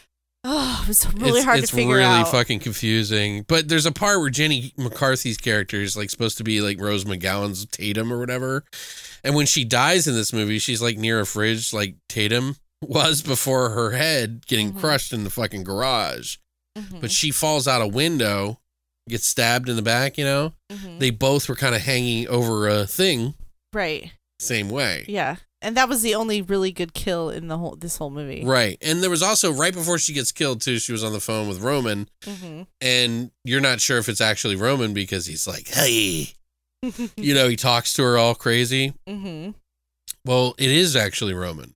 Oh yeah, yeah. So it's right. like she's actually talking to the director. yeah, Even though we didn't know that yeah, when we were watching the movie. So it's kind of funny thinking back on that. But yeah. That yeah. she was like, "Why does it? Why do I have to be in a shower scene? It's been done before. I mean, Vertigo, duh." It's like, no, bitch. but no, it's intentionally said that way because Right. it's supposed to be psycho. just like Wes Carpenter. Carpenter. right, exactly.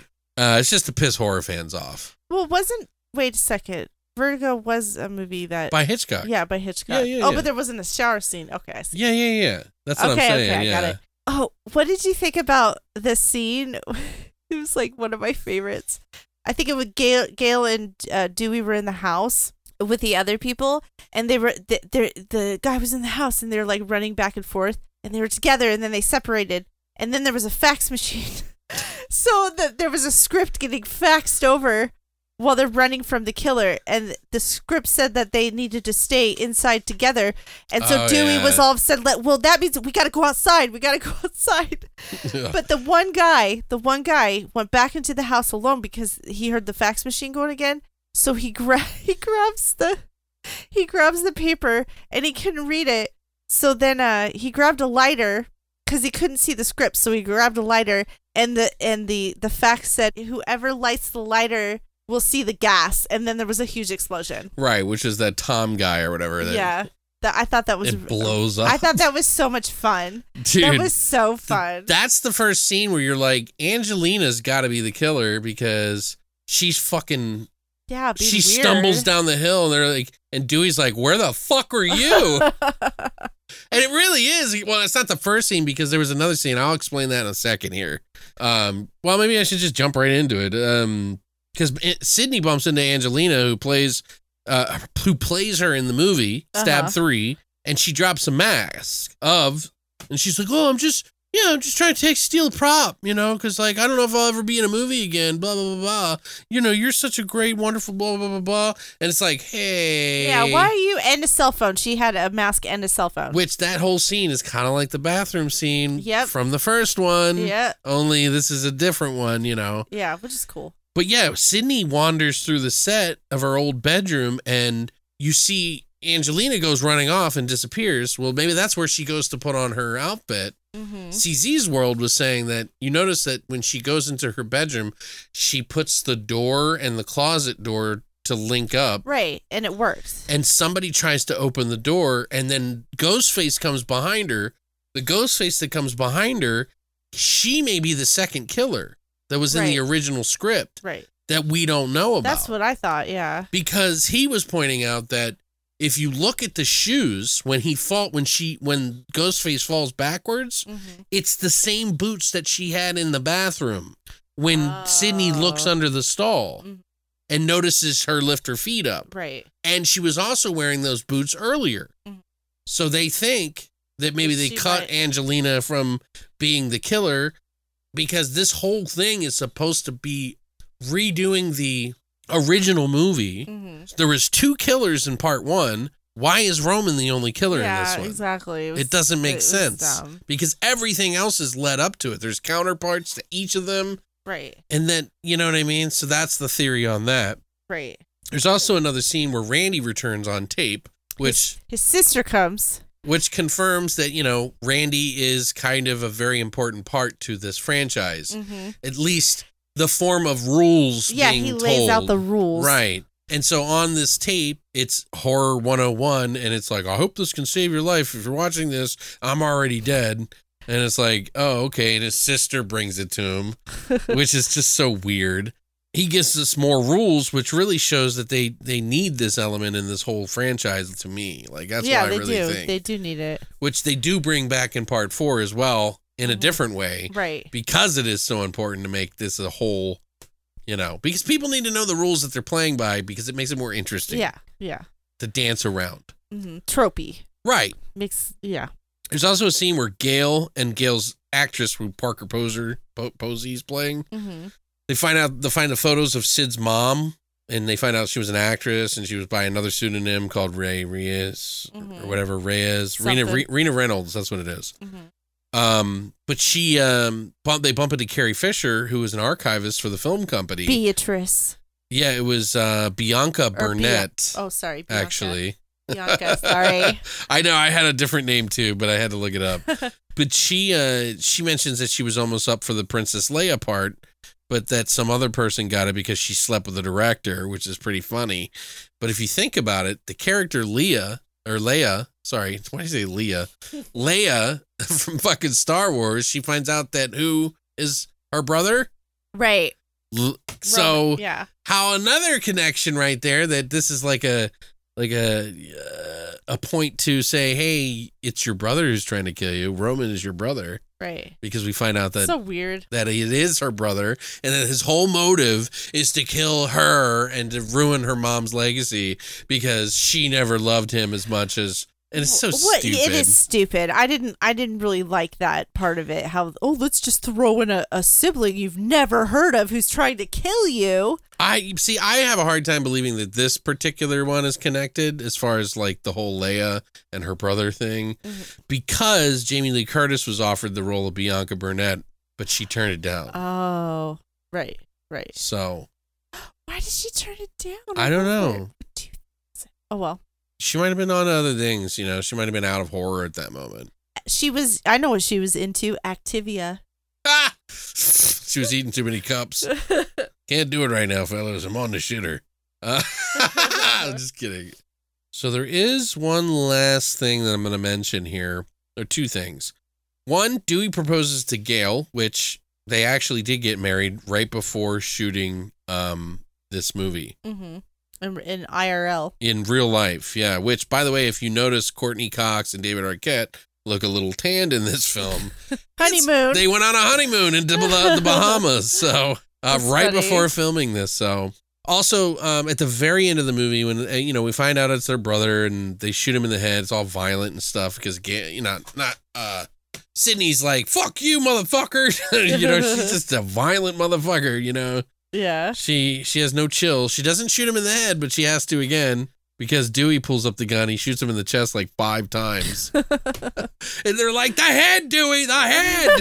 that was funny. that was funny. And then he shoots him in the head, and he finally goes down. It's like, thank God. Anyway, at the end, you see her at her shack in the middle of nowhere with her fence and her little keypad on the fence, her door in the middle of nowhere for no reason. Uh, the detective is there, not sure why.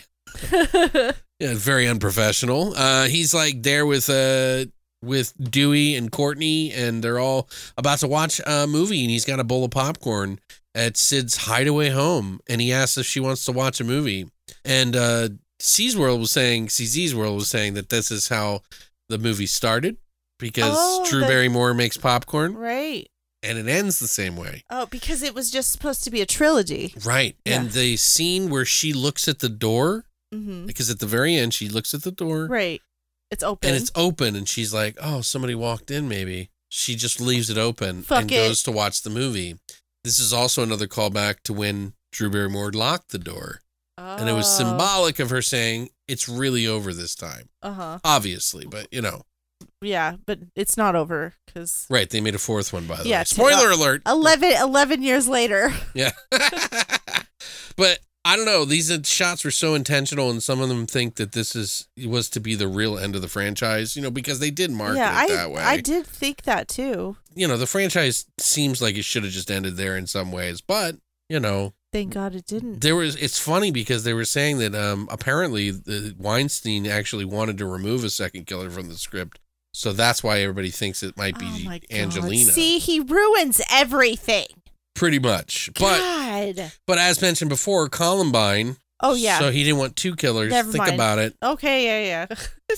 So that's why they did that. I mean, Angelina Tyler, the actress who was played by Sidney in Stab Three, they really do make her look as guilty as fuck. oh yeah. Totally. it really is pretty bad. She's highly sus.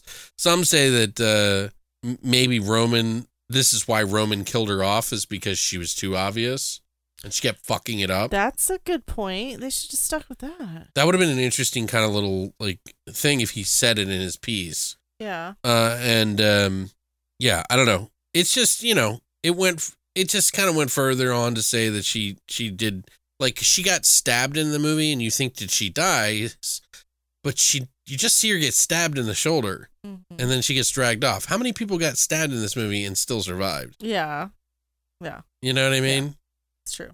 So I don't know. But at the very end, once they go to the, watch the movie, some guy comes in and shoots Sid in the head, and then the credits roll. Mm-hmm. So that's why we thought it was the last one. yep. Yep. But it wasn't. yeah, we did it did. wasn't. We did have another movie, and it was called Scream 4 from 2011, by the way. And 10 years have passed. Sidney Prescott, who has put herself back together, thanks in part to her writing, she's got a new book out. She's visited by Ghostface Killer again. What do you know?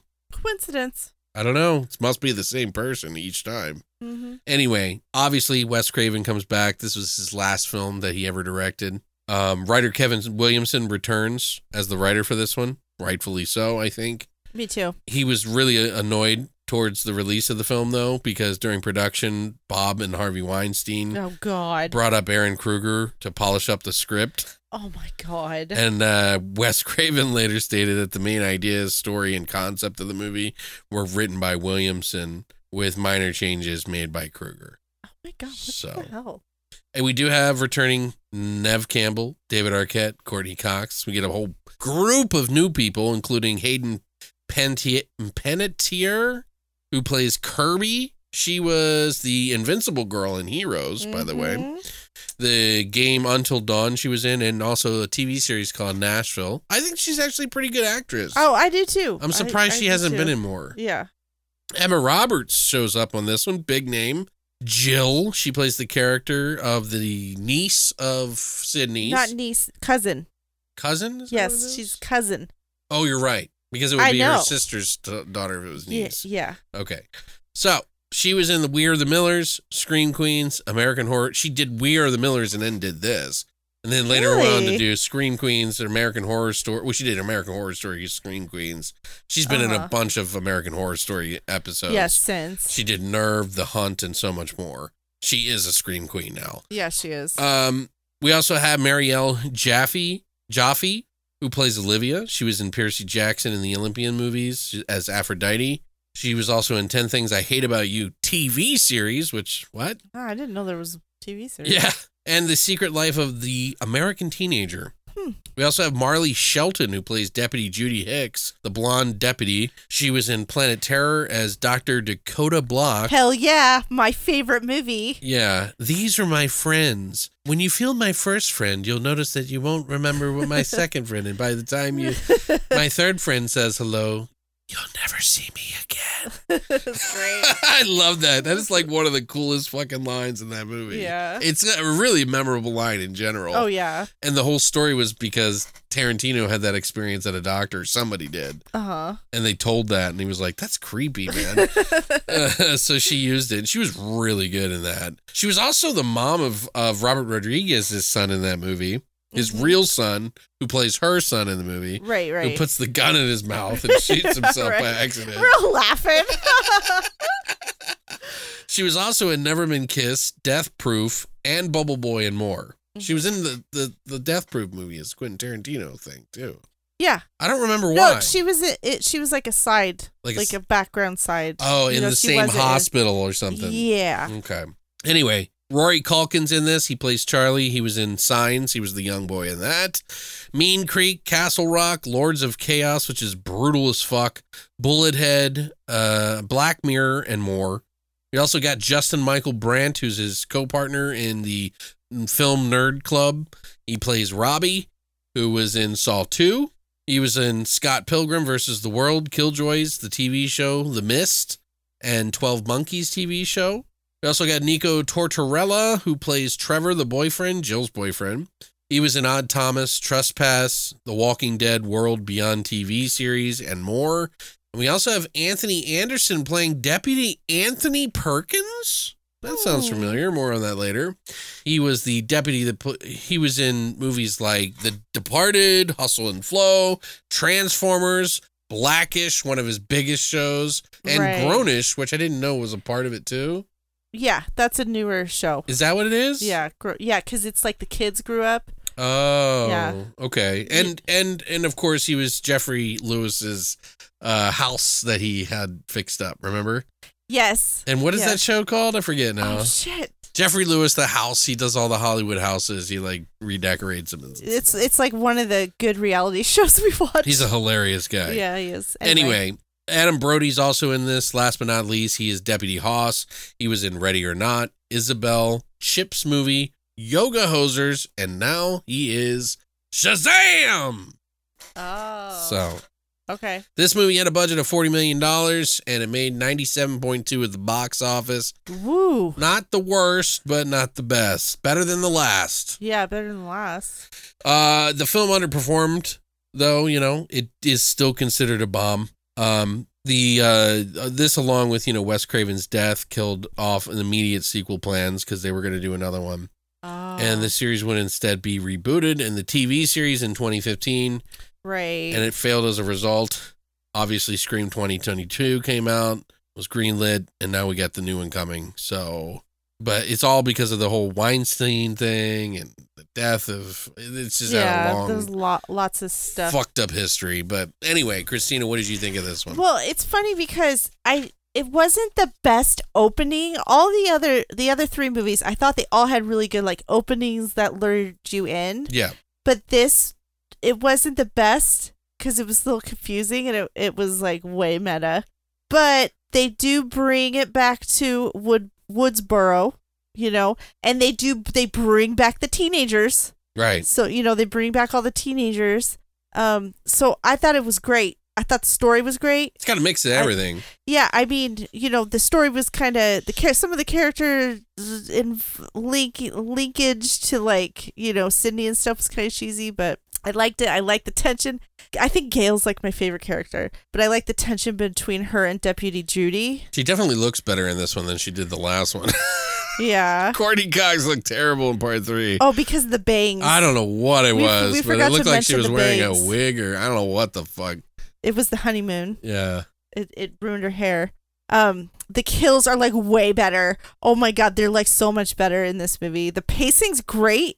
Um, because I don't even think we were like halfway through the movie and we didn't even realize it. And then I did like. I really liked the ending a lot of this movie. Mhm. It's so much better than the last, like the last two movies. Right. Um, and I love Emma Roberts, and I love her in this. She was great. Eight out of ten. Really? Okay. Yes. All right, all right, all right. So this is a movie that has uh, had a decade to marinate and come up with an original idea. And wouldn't you know it, it's time to make a remake in this movie universe. A time to poke fun at remakes in particular, which is actually a really great concept for this film. And I think it's apropos for fourth one because we've kind of tired out all the other ideas already of slashers in general. It's a decade later. A lot has changed by the rules. And, you know, I actually really like this one. It flows really well. It has way better kills, probably some of the best kills that we've seen thus far. Mm-hmm. Uh, and it seems to actually get it. But again, I'll never understand the motives of these fucking killers or killer and any of these movies. The goddamn franchise is just a fucking wash with why they would fucking go this far. Everybody's a fucking psychopath. exactly. You can't trust anyone. But for the sake of just having fun and watching the goddamn movie, and you motherfuckers that love this franchise, who I love to death, by the way, kisses. but I'd say that this is actually almost as good as the first one. mm-hmm. Perhaps it's, you know, it's right there. You know, as far as the sequel goes, this was really good. Like, Wow. the kills thing is probably in part since we did have you know movies like Final Destination and Saw films that all came out during the time that fucking this franchise was dormant. A lot changed in the 2000s. A lot. Like a whole lot. So, you know, I can see why, you know, it was time to make this one come back as the bloodier version of fucking Scream finally. And boy, is it. Blood is fucking everywhere in this fucking movie. Like, but I still think Final Destination, the franchise, is a better one than this. I'm sorry. I love it more than this. I love the connection to all how everybody dies and the intricacy there. I need to watch like it. you, well, we're gonna. We Okay. have it. We have the whole franchise now, Okay. and the new one's coming out. So we'll probably time it to that whenever that Okay. we find out about it. So, Okay. but anyway, that's just my personal opinion. I understand, but this one has some fucking good kills in it. So kudos to them for this. It is funny that both of these other franchises, Final Destination and Saw, which they seem to kind of mimic a little bit in this one. Mm-hmm. Um, I mean, literally, it seems to be used as sort of the base for some of the, the the lore and the story and the killings and the intricacy of how people kill each other in this movie, and like what to expect. And the rules are very similar to those kind of movies because it is so intricate. So it's almost like it's self aware. It was doing these intricate things before all these other movies came out, but they followed the formula and made it way more bloody. Mm-hmm. And so they kind of had to like whereas like the first 3 Scream movies were paying homage to, you know, Halloween and Freddy Krueger, you know, this one still does that and Psycho, but it also pays homage to Final Destination and Saw and like where the direction of those horror movies were going and kind of making fun of it in a way. Um in, in a like light way.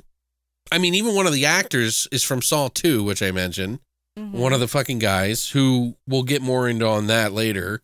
I'll point some stuff out in the trivia that elaborates on that. But let's just say some of the characters mentioned the movies in the movie too. They even said Final Destination, one of the girls. Yep. I think it was Olivia who said it in one of the movies or in the movie. So And Saw 4. yeah, they Yeah, mentioned they they, mentioned mentioned both of them. So uh, since there are new rules, even the fucking tagline is "New rules, new decade, new rules." So I mean, I didn't even before I knew that I, I wrote this and I was like, "Oh shit."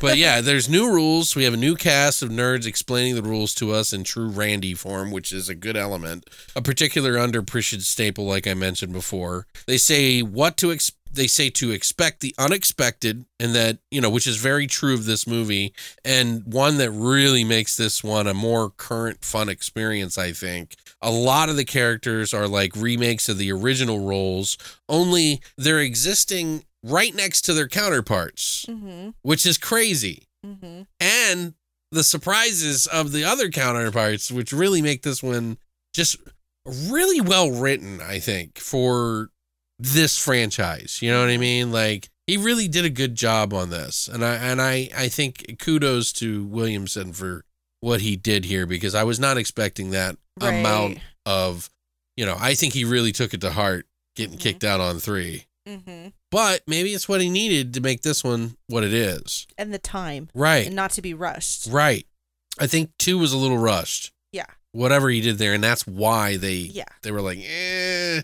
But anyway, they also include this updated technology in the movie, which is the internet, obviously. Smartphones. More cameras, more phones, and you know, stuff I won't get into too deep here, but let's just say it's been some time since the last movie.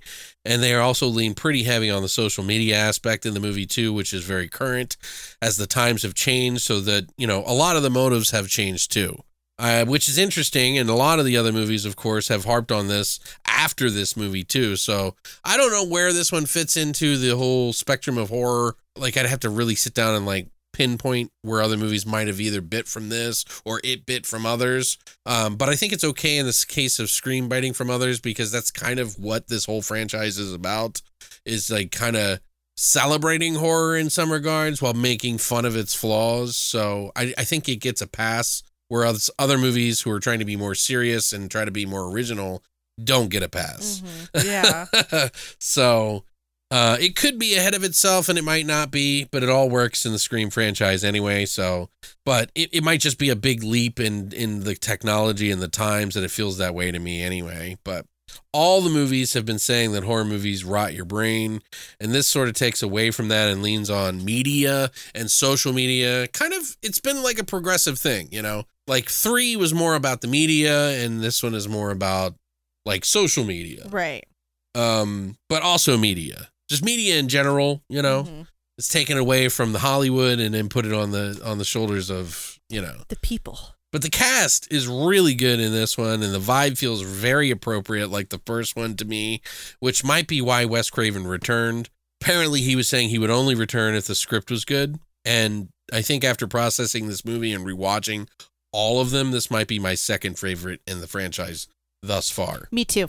I haven't seen the last two, and nobody has seen the last one, obviously, but you know, who knows? I may not be the biggest fan of the franchise, but I can at least appreciate why people like it. You know, even if it's not exactly 100% for me, they are very entertaining. It's not hard to watch. And if you pay attention, it rewards you for watching it. So, you know That's know, a good way to put it. yeah, it's it's not a I don't hate it anymore. I think it was just I think I was just mad at the times because it's so bubblegum and I was wanting more intense horror.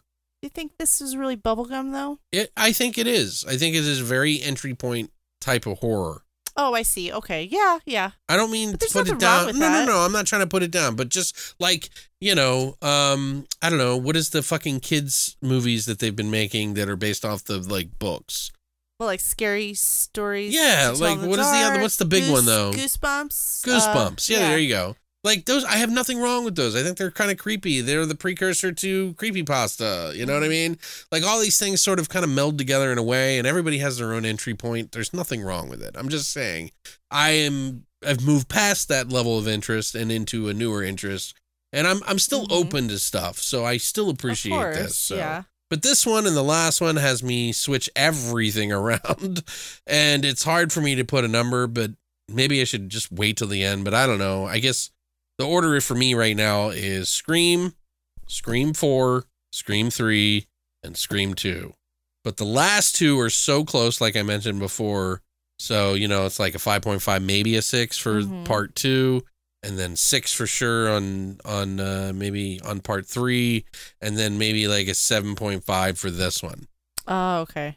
Like I like the kills. It wasn't as good as the first one, Of course. so it's just under that, which I gave an 8 to the first one. hmm What was your order again? Same way? Uh, no, actually, mine is the first one, the fourth one, The second the one. second one, and then the third one. So weird. I don't know why you like the second one that much. It's the It's the it's the disjointedness of it for the me. uh, the opening the opening of it, and I liked I liked how they did the the stab movie within it. I mean, it's not perfect, but it's Right. better than three. well, this one has a crazy intro, by the way, too. That I was a little like, Yeah, it was way meta. It was like, what the fuck's going on? well, the whole theme of the movie is expect the unexpected. Mhm. So that's what the, the nerds say in the movie. That's what they say in the trailer. Mhm. You expect the unexpected. It starts that way, it ends that way, and it's full of surprises. I Mhm. definitely liked it though, and it could go up. I don't know. We'll see. Mhm. I enjoyed it a lot. Though. Like I feel like, but you have to see part two and three to get this one. You know what I mean? Yeah, you really do. Like it, it has so many things that it borrows from. So, Mhm. but uh, mostly it borrows from the first film, hmm like all of them have. Um, but yeah. So there's our scores and our our order. That's pretty good. Um, Yeah. We do have a lot of trivia on this one. So if you haven't seen the movie, you can go to Paramount Plus and watch it there. Or if you have a copy, watch it there, however you do. But don't spoil this for you if you haven't seen it yet. Go watch the movie and come back. We'll be here. Um, I, I definitely am going to spoil the shit out of this. So just buckle the fuck up. But if you don't want anything spoiled, here's your warning. So it was originally planned for an October 2010 release date to coincide with Halloween. But after writing delays, the scheduled release date was moved to April 15th, 2011, which I believe is the original release date of the first one. I think you are correct. Yeah, because I think it was like spring, summertime. Yeah, right before yeah summer. But like Scream 3, I got some of my info from CZ's World because he has some really good stuff and some cool ideas to think about that I really wanted to include in this. The last film was directed by Wes Craven before this is his last film, like I mentioned. He died from brain cancer on August 30th, 2015, at the age of 76. Salute. I wish I had something to drink. I really would like to see what he would have created. And I'm glad that I liked his last film that he went out on. Yeah. See? And I'm hoping that John Carpenter can do something similar. You know, not the same movie, I just mean. Because John Carpenter hasn't made a movie in a while. Is he And going to? He was been talking about doing Dead Space, a movie on Dead Space. He's also had a couple of ideas. I mean, he's in his seventies. he can do it. Okay. He was 74 when he made this movie, 76. Yeah. Wes Craven was. oh, wasn't he in his early seventies? I don't know. Anyway. Christina. This is one of the only franchises to have both its main characters as well as its director return for all of its sequels. That's crazy. You know, until the release of 2022, which features a new director as a result Obviously. of his death, Yeah. clearly. But he would have done it. Oh yeah, totally.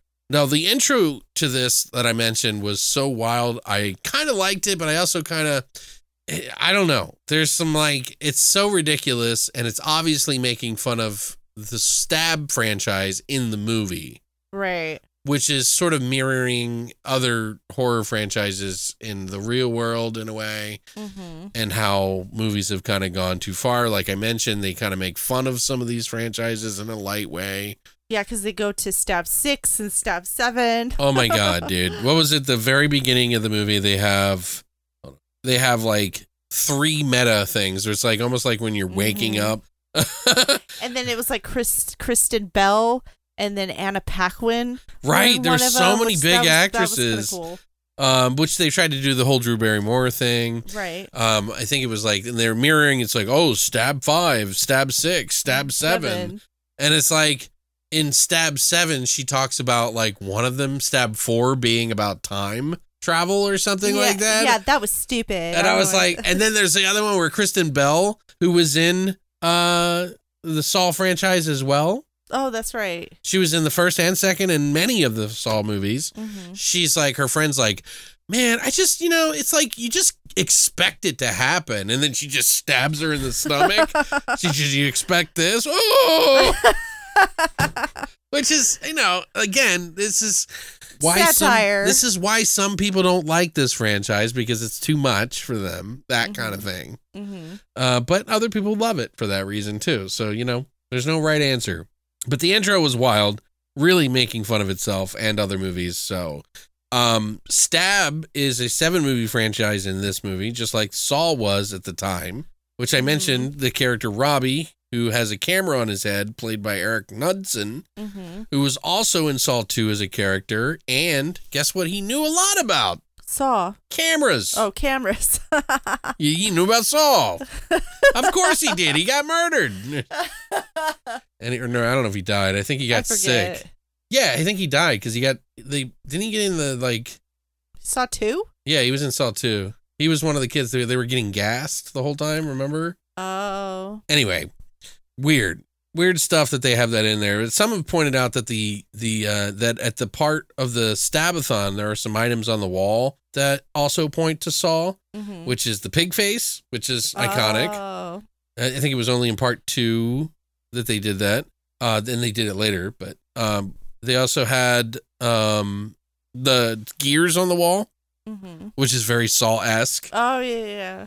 Uh, so some people say that's like Saw. Um, there was also a, um, th- this movie. This is also the movie that you know Courteney and David were apparently having marriage problems. By the way, because it's a decade later, they filed for separation October 10th, or they filed for separation in October of 2010.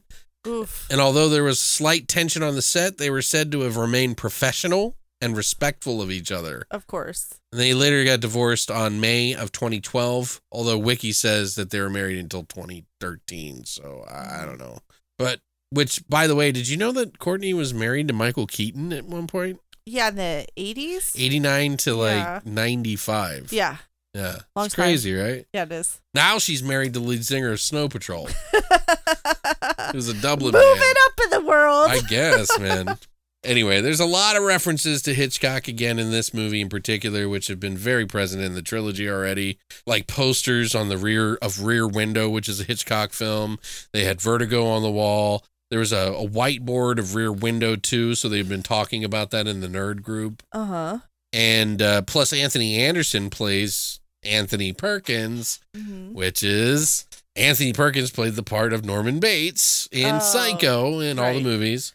Not only is there that, but the same actor, Anthony Anderson, who plays Anthony Perkins, was also a rapper in Scary Movie 3, which parodied Scary Movie or Or Scream. Scream. Yeah. Scream.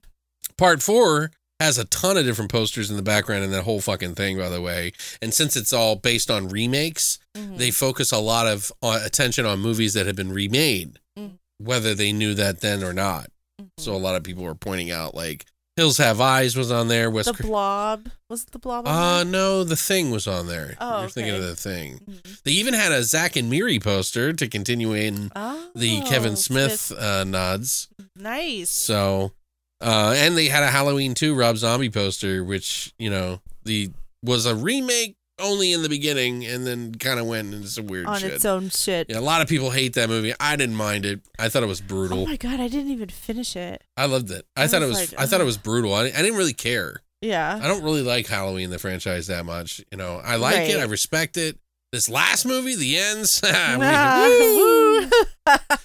I mean, say what you will about Rob Zombie, but he didn't take a full on shit on the fucking franchise. That- this dude just pulled down his pants and said, "Fuck you." That's what it seems like, anyway. But I'm just kidding. Anyway, in the very beginning of the movie, Kirby tells Jill something very important, and this is the first clue, and many clues. what is that? Before you get in the car, you have to promise you won't kill me, okay? Oh. But guess who does? Oh yeah, she does. Charlie she? does. Oh, that's right, because there's two killers. Right. Okay. Back to two killers. Right. Yeah.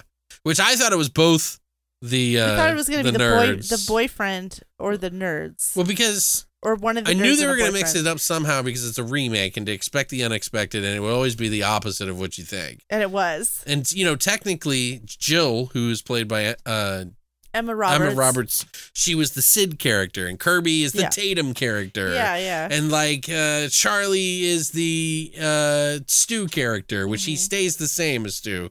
But Jill's character goes plays two characters. She plays Sid's and she plays Billy. Because when they switch, she it's Billy and Stu again. right, It's a remake. right. So anyway, there was a deleted scene because you don't see uh Sidney's father in the Right. movie. You just see her aunt, Right. who is played by Donnie Darko's mom. hmm she, well, it's Lawrence. Uh, what's her name? I can't even think of her name. Fuck, that's terrible of me. But anyway, it's Donnie, Donnie Darko's mom. Just suck it up. Uh, something about that is interesting too is that Laurie Strode was with her aunt, and her aunt was also in Mhm. realty. And in this movie, her aunt is Sidney's aunt is also in realty Right. called Robert's Realty, which is her sister or aunt is in realty. Right. So it's the same thing as Halloween again. Right. There's a scene where Sidney throws a potted plant through Olivia's window Yeah. because she's getting killed next door. Right. And uh Laurie Strode did the same thing in Halloween. She throws a fucking potted plant up against the wall. Oh, Okay. Up on the second story this time. Oh, okay. Or originally. But it's a nod, which even the film nerds compare her to Jamie Lee Curtis and Linda Blair when she comes in. Neve Campbell's character, Sidney. hmm She's like, I mean, you're like Jamie Lee Curtis, Linda Blair. This is awesome. and she makes an appearance, you know, that's when she made the appearance at the film club, Right. Which also Linda Blair appeared in the first movie too. Oh, that's right. I forgot. right. And Yeah. Laurie Strode did too Yep. because they were watching Halloween on the TV. Right. Anyway, the first Scream movie, not to feature the song Red Right Hand, by the way, by Nick Cave also. And some of the rules Oh that we got in this movie that are pretty interesting that I, I think is pretty cool that kind of nod to stuff, you know, keeping with the tradition is don't fuck with the original, according to Sidney. You have to be right. You have to be gay in order to survive. Police officers will, will always die in movies except for Bruce Willis. Fuck, Bruce, Willis. That's so stupid. Especially if they're near retirement, better looking than the other person, or have a newborn baby on the way. and the original ending is a false ending in the remake. In a remake, this was a false ending. There was two false endings in the, really? in this one as well. Uh huh. And uh, the killer is always right behind you. Right. So uh, it is also revealed that the Woodsboro does a stab mar- movie marathon party every year. Stabathon. Stabathon, which is in the town of Texarkana, which features the town that d- dreaded sundown. They do the same thing. Ah, and they they mentioned that movie in the second. I think they did, yeah. The Like Texas, movie. yeah, they were like, oh, like the town of dreaded sundown, Yeah, yeah. because of the curfew. Right. Uh, which I loved the sequel for that because it's like they melded Oh, in. Yeah. It's not a great movie altogether, but it's just cool how they they melded Yeah. it. They wrote it together. Yeah. I love that. The the sequel. The sequel, That's yeah, like yeah. twenty or thirty years later. yeah. Yeah. Um, it's just memorable, you know. It really is. That was really good. Um, so the the uh, so what do you want to talk about? I- I've been talking a lot, and I don't want to be like, you know, Oh, it's fine. I'll talk about uh I have more trivia that we could talk about, but I just want to give you the floor a little bit because I'm just nonstop talking. Uh, there was a, a scene. I think it was when Olivia got killed. Um, where the cops, the cops, the cops showed up, and I guess the killer was still running. And so, uh, uh, Dewey shows up, and then one of the cops was like, "Yeah, we we circled around the back, and it's like it's it's like he's a ghost." Yeah, that's bad. that was so funny, and they both stopped because you know his name's Ghostface. But right? Did you catch what they were talking about outside before that? oh, what was that? So like the two cops are out they're out in front of Jill's house and kind of in between Jill and Olivia's because they're neighbors. Mhm. Kirby's hanging out with Jill and her and Jill's house and next door Olivia's hanging out by herself. She they're like, "Do you want to come up?" and she's like, "No, I'm just going to stay at my house." First of all, why? You're home by yourself. There, you know, I know there's cops outside, but why? Maybe she didn't want to put up with their bullshit anymore. I guess. Anyway, so you know she's going to get it because of that. But anyway, the two cops are sitting outside and they're doing like crossword trivia. And one of he's like, he's like, what's another word for Oh. courage? and Anthony, the Perkins, the the blackish actor guy, you know, Mhm. he's like, uh, guts, which is a nod to how Olivia gets gutted. Uh huh. All of her guts are hanging out inside it, and when she's on the bed or whatever. Right. Oh, okay. So Ghostface guts the shit out of her. So, hmm which I thought was really cool because they call Sidney and he's like, "I'm in the closet," Right. and, he, and they're like, "You better not fucking lie to us right now." Like, fuck, you're not in there. You're a liar." And he's like, "Oh, you are right. I'm not. I am a liar. It's not your closet, closet." idiot. It's hers." And it's like, ah, she Oh, gets fucking stabbed. That's yeah. funny. I liked the um I liked it when Sidney fired her publicist and her she's walking to her car. She's all Oh. pissed off. She's walking to her car in the the Gingy parking garage, right? And then you you she gets a phone call from the ghost face. so she kind of starts freaking out. She gets in her car and then the ghost face like jumps on the hood and then ghost face disappears. Why did she get out? Because her car wouldn't start. I get it, but if you saw Ghostface on the car, What are you supposed to do? I don't know. Were you supposed to just wait there? I mean, if it means not getting stabbed right away, yeah, she I'm was trying to. she was trying to run for help, so she she she ran. And then she gets Oh, stabbed and killed. Yeah, and then she got stabbed and killed. Yeah, but did you notice that her character is almost exactly like Gale?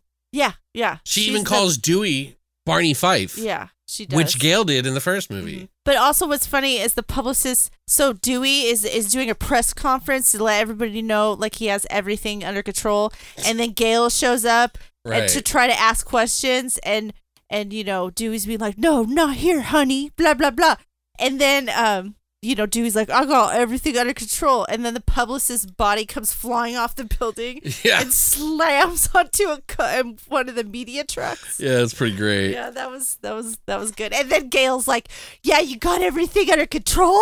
Yeah, I know. This is a precursor to their fucking relationship, I guess. so the film nerds in the movie, they they say it's remake time, and they say that you know this is a new era. You know, the the killer should be filming all their kills, not implicating them. You know, all the rules are reversed, replacing the old rules. Anything goes. And they mentioned that it's a new era for rougher horror fans too, and that they need to do more go- gore and more nudity, hopefully. Which both looked at e- we both looked at each other and said that in part three, which is so funny. Also, the nerds they throw a, the Stabathon movie night, which I mentioned, and then Gale goes in and puts all the cameras in, just like she did in the first movie with the party. Mhm. But this time, you know, Gale, when she sets up all the cameras, the the cameras get blocked by Ghostface, and she goes in to check them to make sure, and it's obviously a very clear nod to the original movie. Oh yeah, totally. But also, when she reversed, she holds the camera behind her, so it's facing behind her, and Dewey sees Ghostface behind her. It's just like when Randy Uh huh. was seeing her Mm-hmm. was seeing they saw the ghost face behind Randy, and then later on, the Robbie character goes outside when he's drunk after the party gets shut down, mm-hmm. and he's outside wearing his headset. And he puts it on backwards, Right. and so you think he's going to be behind you, but he's in front of you. Mm-hmm. So it's like I don't know. It's just kind of cool. Yeah. I thought that was thought that was, was kinda cool. creative. Yeah, wasn't expecting that kind of thing. hmm In fact, I didn't really understand what was going on. I didn't realize he put it on backwards until after. There was also that scene, of course, with the two cops scouting outside Jill's house, and he asked to. Uh, they start talking about the cops and how they always die, and they talk about the Bruce Willis thing or whatever. Except Bruce Willis. Yeah, and he's like, "I'll be right back," and he's like, "Fuck." He's like, "It's all right, I got it." Courage, remember? And then he goes out. He's like, "Yeah, you're gonna die." it was funny. And then and then a fucking a dude comes back, gets his neck throat, his throat cut, right? Yeah. And then they stab him right in the forehead. What's up with them stabbing dudes in the head like that? Yeah, And how does Charlie or fucking Emma Roberts fucking have the strength the strength to go through a school. in the head Yeah. like that? But I loved how he didn't he didn't quite die. He was like walking around. right. It's That's just spilling cool. out. That was really cool. He gets out of the car and he's like, "Fuck Bruce Willis," and he just dies on the ground. and then someone else gets stabbed through a door, like the second movie, Mm, okay. because uh, the aunt comes home and it's aunt and uh, it's the aunt and Sidney in the house. Ghostface shows up. They try to sh- shut the door, lock the door, but the aunt doesn't move her body away from the door. She leans up against the door, so the knife goes through the door into her. So that's how she dies.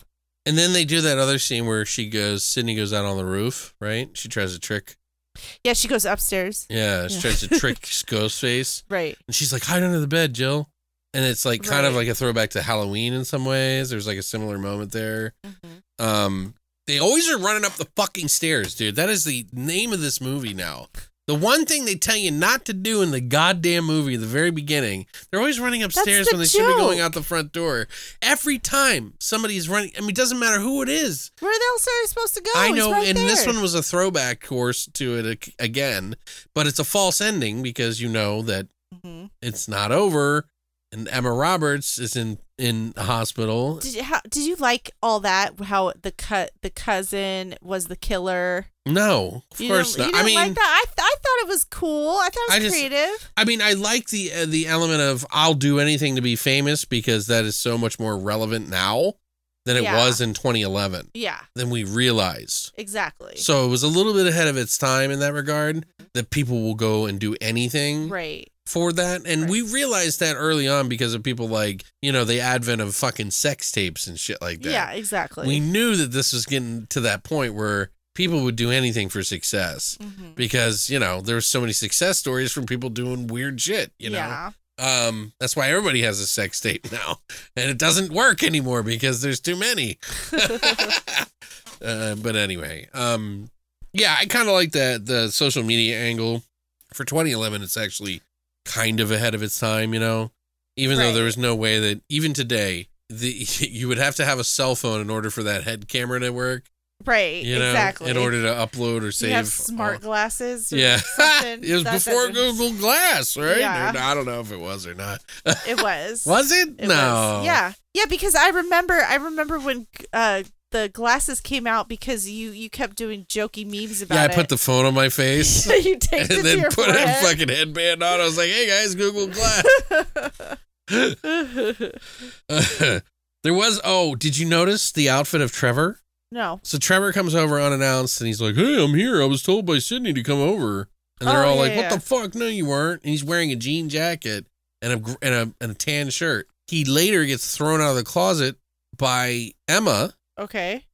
because They're gonna frame him. Sidney's dad was the same wearing the same outfit. Oh, and he was in the closet. Right. He was taped up in the closet. when they had when Stu and fucking Billy, Yeah, same outfit, dude. Oh, good catch. Yeah, well, that wasn't my catch. Oh. Still, I That's I just research. thought of that. but yeah, I thought that was really interesting. but I like how how she she how um, Jill didn't die, and then she's in the hospital. Well, they well, you forgot they they killed they Oh, stabbed Charlie, but she kills him right off the bat. She's like, "Yeah, Right, obviously. I'm not gonna take the blame for this shit. You you are. I'm gonna be the sole survivor and get all the attention like Sidney, Right, because that's why she's doing it. doing it. Um, she's like, your Angelou days are over, and then stabs Sid, stabs Sid or whatever. Do you remember that Yeah. when she comes into the hospital or whatever? Mhm. She says, "It's like you had 15 fucking minutes. Now I want mine. you don't need to achieve anything anymore. You just need to survive." Which is totally making fun of like, in my opinion, like Paris Hilton and Yeah. like you know yeah, because that that, was whole wave in the back- right, 2000s. yeah, yeah, end of the 2010s. Yeah, it's so way more exacerbated since then. It's shifted, and it's shifting right now. Thank God. Oh, that's right. There was also that part where Jill gets up and yanks all the medical gear off her and sneaks in her room. That right when that happens, Dewey talks to Gale, and she's like, "Wait, how did she know that we have matching wounds?" Right, that I got stabbed on the left hand side. And he's like, "Oh fuck." that was funny. Meanwhile, Jill is roughhousing Sid, like smashing in a table, and then Dewey comes in and gets bedpan to death almost. And she, and she like grabs Dewey's gun, and then the deputy uh, saves Gale, and Jill tells her to give her the gun, so she throws it toward her, and Gale pops in. And Jill holds the gun to Gale, and Gale says, Can I just say one last thing? She's like, Clear. And then they fucking shock her head, which is the end, you know, the big ending. Gotta have a big ending. Stupid, but kind of awesome in yeah, the same yeah, regard. exactly. It was like a mixture. Sid pops up and shock battles her head, which is pretty great. I yeah, I mean uh, th- that made me excited to see the next movie, and I I don't know. Some people liked the next movie. yeah. I didn't see it on too many people's like top ten or anything. I- right, right. like a very I don't even think people would have put it on there, even if it was that right. good. Sequels are a little weird when it comes Yeah. to that kind of thing, but it has to be really good. Like if if it's on a top ten list, yeah. And and we're waiting another ten years since this one. Right. So they've had another decade to hopefully have a, a good script. Yeah, I'm kind of curious to see if I'll like this one and everything will get shifted down even Yeah. more. You know what I mean? Because I got to make room for the other ones, and it's a significant enough change in between them that the scores could come down. hmm You know, I, I do gotta say I'm not really impressed with this trailer for this new movie, so I'm kind of my expectations are really low. no, but they may intentionally be making it that way because there's already a fan base for it. So they're like, maybe we'll just impress them in we'll the psych them theater, out. and then then they'll like tell everybody, just like you know, hmm I don't know. Like Smile was kind of right there. It wasn't, you know. It, it, Oh, that had good marketing. yeah, that had a good marketing. That's true. But I don't know. Yeah, I don't know. We'll see. It's We'll a see. franchise movie. We'll see. We'll see. I'm excited. I just hope it that I just hope that it's even just enjoyable in some regard. Like I, I- said, I don't this this isn't a franchise that I love or anything like that. I just don't hate it. Right. I, I did at a time because of why and I realized why I said that shit back then. You know, but I've changed since then a 'cause little. you're a piece of shit. No, I, it's not that I don't hate it or anything. It's just it's just not for me. Uh, well, I'm very glad and thankful. I will watch it though with you if you want to watch it again. You know what I mean? Yeah. I'm very glad and thankful that you did want to watch these because I'm really enjoying myself to the point where I have a Ghostface sticker on my phone. I know. She's like she's turned, guys. I'm gonna have to. I'm This is- excited. she's gone dark. She's got. she doesn't know what horror is anymore. Is. I'm just kidding. anyway, so yeah, guys, I hope you enjoyed that. I know these episodes have been a little packed full of stuff, but there is just so much I want to talk about. I'm not going to come back and revisit it, and maybe I will in the future. I don't know, but you know, at least we have this document of it, and uh, whether it makes sense to you about my scores or not doesn't really matter. It's really just that I enjoyed my time while I did it. You enjoyed your time while you did it. We got to talk about things that were funny to us, and it'll be interesting to see what's changed in a decade's time now for this new one, Mhm. and then a year later. And it's like, I think the biggest change is going to be the newest one. Are they really going to tie it together, or is this going to be the like standalone? know. Because it don't know. I- it almost looks like the girl in okay, so in four, right. the opening movie, the opening stab movie was stab four. Yeah. There was a girl in there, and I think she's in the Really? she's in one of the she's in the newest one. Okay. So she was in the stab. I think this one is like stab movies. Like I don't know, it leans heavier on the stab movies. Awesome. So that the the actor in stab, I think, is now part of the. Well, we'll see. I don't know. It looked like her. I can't say for sure. I need. I didn't look it well, up. yeah. Anyway, I just don't want to find out. I want to go like seeking and then figure something out ahead of time because it just ruined it for me. You know what I mean? So Mhm. I'd rather just kind of go in blank. hmm So, but I'm- but I think the biggest one is going to be the next one. So, guys, hopefully you enjoyed this and you'll tune in next week to see what our conclusion is for both these movies. Boogie, We, we got tickets today to go see the the The newest new one, and we're probably going to watch the other one on Tuesday. Yeah. something, you know. So we'll see how that goes. And then after that, I don't know what the fuck we're gonna watch. Well, we we're taking a break. oh, we are because we got a wedding.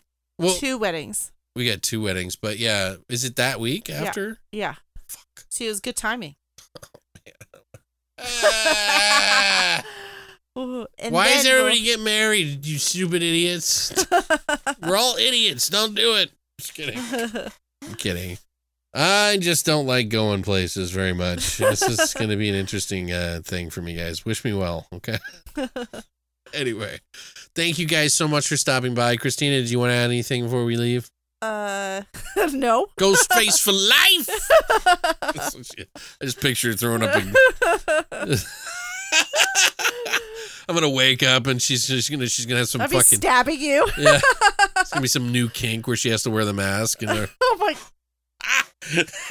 No. No. no. Don't Uh, we'll say see. We'll, we'll try it out. Anyway, guys, thanks for coming by.